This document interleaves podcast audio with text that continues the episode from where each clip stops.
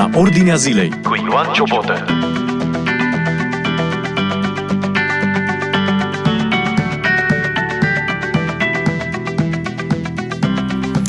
Astăzi la Ordinea Zilei despre sfârșitul Dumnezeului femeilor. Ce înseamnă acest lucru? Un articol interesant din uh, revista Strigătul de la miezul nopții, un articol semnat de uh, Wilfred Hahn. Probabil că ați dat peste acest verset în Biblie, dar nu ați știut ce înseamnă. În cartea profetului Daniel citim că omenirea îl va respinge în zilele din urmă pe Dumnezeul femeilor. La ce se face referire prin această sintagmă?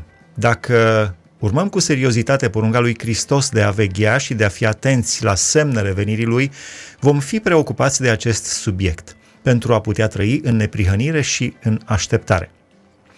În Daniel, capitolul 11, de la versetul 36 la 45, se vorbește despre un om îmbrăcat într-o haină albă, încins cu un brâu din aur, care îi explică profetului Daniel cum va fi împăratul zilelor din urmă.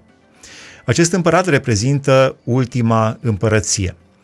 L-am întâlnit deja în versetele despre picioarele de fier și lut, fiara înspăimântătoare și cornul mic al țapului, în viziunile anterioare ale lui Daniel, capitolele 2, 7 și 8. În acest pasaj sunt descoperiți trei Dumnezei ai zilelor din urmă. Uh, eu cred, spune autorul, că doi sunt menționați în Daniel, capitolul 11, versetul 38, unde scrie În schimb, îl va cinsti pe Dumnezeul cetățuilor, acest, dum, acestui Dumnezeu pe care nu-l cunoșteau părinții săi, îi va aduce cinste cu aur și argint, cu pietre scumpe și lucruri de preț. Acest verset uh, menționează doi Dumnezei, un Dumnezeu al cetățuilor și un Dumnezeu necunoscut, spune Wilfried Hahn. Deoarece unul este prezentat ca fiind Dumnezeul cetățuilor, el nu poate fi în același timp și Dumnezeul necunoscut. În versetul 39 vedem că încă un Dumnezeu va juca un rol important în domnia mondială a zilelor din urmă. Aflăm din acest verset. Cu ajutorul acestui Dumnezeu străin va lucra împotriva locurilor întărite. Aici intră în scenă un Dumnezeu străin, puternic, de ajutor. Avem acum dovada clară că în evenimentele globale ale zilelor din urmă, trei Dumnezei vor juca un rol important. Înainte de a merge mai departe, vreau să atrag atenția că toate concluziile se bazează pe știința epocii noastre și, desigur, pe propria mea înțelegere limitată, spune Wilfried Hahn în acest articol din revista Strigătul de la miezul nopții. Se poate întâmpla ca peste 20 de ani viziunile profetului Daniel să sugereze o altă interpretare decât astăzi. Trebuie să lăsăm deschisă această posibilitate. Totuși, eu am convingerea că voi putea clasifica corect zeii falși ai zilelor din urmă. Cunoștința transmisă ar trebui să fie un imbold pentru creștinii de astăzi pentru a trăi puși deoparte și sfinți pentru Dumnezeu. Anumiți Dumnezei își vor pierde influența sau chiar vor dispărea din peisaj pentru a le face loc altora. Ultima împărăție nu are niciun respect față de Dumnezei părinților și de Dumnezei femeilor, de Dumnezeul femeilor. Influența vechilor Dumnezei falși va scădea deci. Ei vor fi înlocuiți de Dumnezei noi, cărora oamenii li se vor închina în zilele din urmă. Cine erau atunci Dumnezeii vechi? Să ne uităm la unul dintre Dumnezeii care este menționat nominal, Dumnezeul femeilor. Cine este acesta? Sub denumirea de Dumnezeul femeilor nu ne putem imagina altceva decât un fel de zeu sau zeiță a fertilității. Sfânta Scriptură cunoaște mai mulți zei de acest gen. Artemis din Efes, Baal al cananiților, Astartea a hetiților, zeul Tamuz și mulți alții. Desigur, în decursul istoriei omenirii, în diverse culturi și religii, au fost venerați încă mulți alți zei. Probabil că Dumnezeul Tamuz, menționat în cartea profetului Daniel, era zeul principal al cultului fertilității din acea vreme.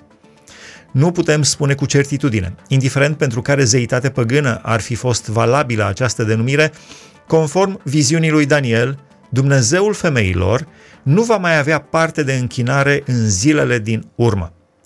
Rolul cândva predominant al cultului fertilității va trebui să fie înlocuit cu altceva. Cum va fi posibil acest lucru? De-a lungul mileniilor, femeile au, fost, au considerat întotdeauna de dorit și moral să dea naștere la cât mai mulți copii. Infertilitatea a avut în lume drept consecință înjosirea și condamnarea socială de multe ori, deoarece astfel era pus în pericol fundamentul vieții familiei și al națiunii respective. Bogăția și bunăstarea au fost întotdeauna asociate cu familiile mari, cu nivelul ridicat al populației și cu armatele numeroase și puternice.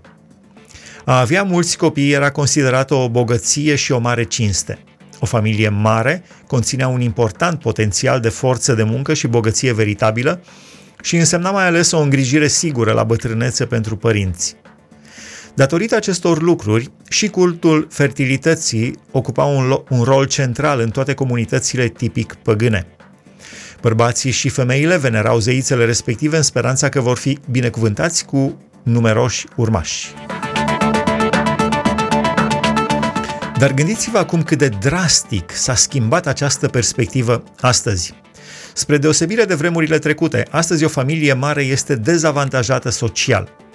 Cu cât o familie are mai mulți copii, cu atât mai mult are de suferit, spun mulți. Mai multă poluare a mediului, mai multă greutate asupra rezervelor de materii prime, naturale, etc.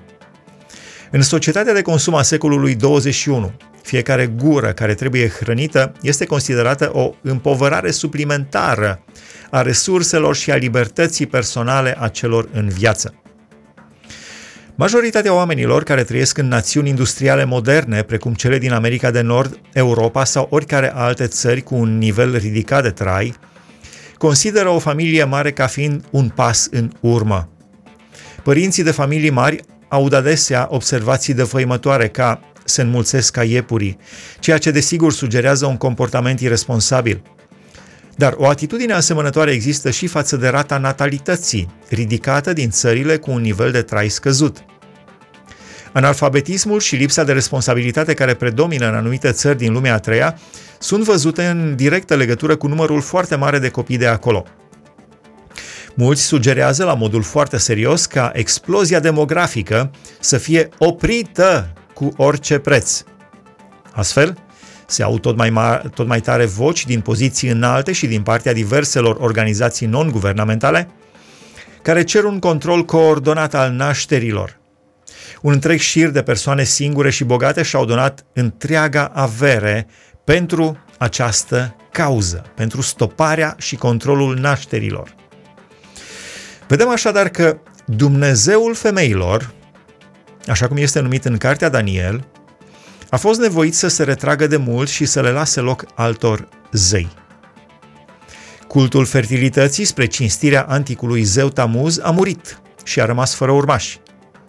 În schimb, lumea celebrează acum la altare noi tipuri de zei ai fertilității.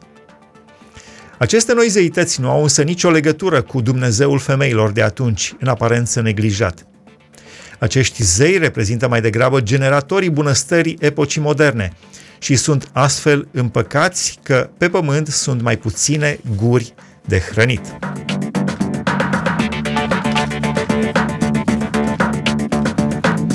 Dacă în ultimele zile pe pământ femeile și societatea nu-și mai doresc familii mari, aceasta va avea inevitabil consecințe asupra situației populației globale. Este de așteptat pentru zilele din urmă o încetinire a procesului de creștere a populației, iar rata natalității va scădea drastic. Developează realitatea din jur cu scriptura deschisă. Ascultă la Ordinea Zilei cu Ioan Ciobotă. Dacă concluzia aceasta este corectă, atunci profeția lui Daniel despre zilele din urmă se poate referi de fapt doar la generația noastră. Evoluțiile demografice care au, au putut fi observate în ultima sută de ani la populația lumii sunt unice în istoria omenirii. Ne confruntăm cu o îmbătrânire a populației fără precedent în toată istoria omenirii. Generația actuală este prima care de bunăvoie lucrează spre o reducere a populației lumii. O schimbare socială de aceste proporții este o noutate absolută. O practică larg răspândită de avort și controlul nașterii, benevol sau impus, ar putea fi fără îndoială modelele și metodele care vor duce la rezultatul final profețit în Biblie. Nu cu mult timp în urmă am fost martorii unei puternice explozii demografice. În cursul ultimilor 40 de ani ai secolului trecut, populația lumii s-a dublat, ajungând atunci la 6 miliarde de oameni. Iar în uh, cei 40 de ani dinainte, adică în perioada 1920-1960, secolul trecut, numărul populației înregistrase deja o creștere rapidă de 75%. Iar din 60, 1960 până anul 2000, populația planetei s-a dublat. Această creștere rapidă a populației în cursul secolului 20 se află în contrast puternic cu întreaga istorie timpurie a omenirii. În vremea lui Hristos, întreaga populație a lumii a fost estimată la aproximativ 300 de milioane de oameni. Au durat încă alți 1600 de ani până când densitatea oamenilor pe pământ s-a dublat la 600 de milioane. În comparație cu aceasta, rata dublării a devenit la mijlocul, mijlocul secolului 20 de 40 de ori mai rapidă. De la mijlocul anului 1960, rata creșterii populației mondiale este însă frânată drastic. Numărul mediu al nașterilor s-a redus aproape cu jumătate la nivelul întregului mapamond. Specialiștii anticipează încă o reducere a ratei natalității chiar cu 50%. Prin urmare, este de așteptat ca numărul de oameni de pe pământ să se reducă progresiv.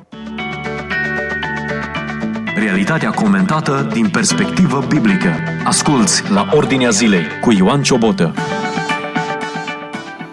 Explozia populației din ultimul secol nu are seamăn în istoria omenirii, scrie Wilfried Hahn în acest articol din revista Strigătul de la miezul nopții, articol intitulat Sfârșitul Dumnezeului femeilor.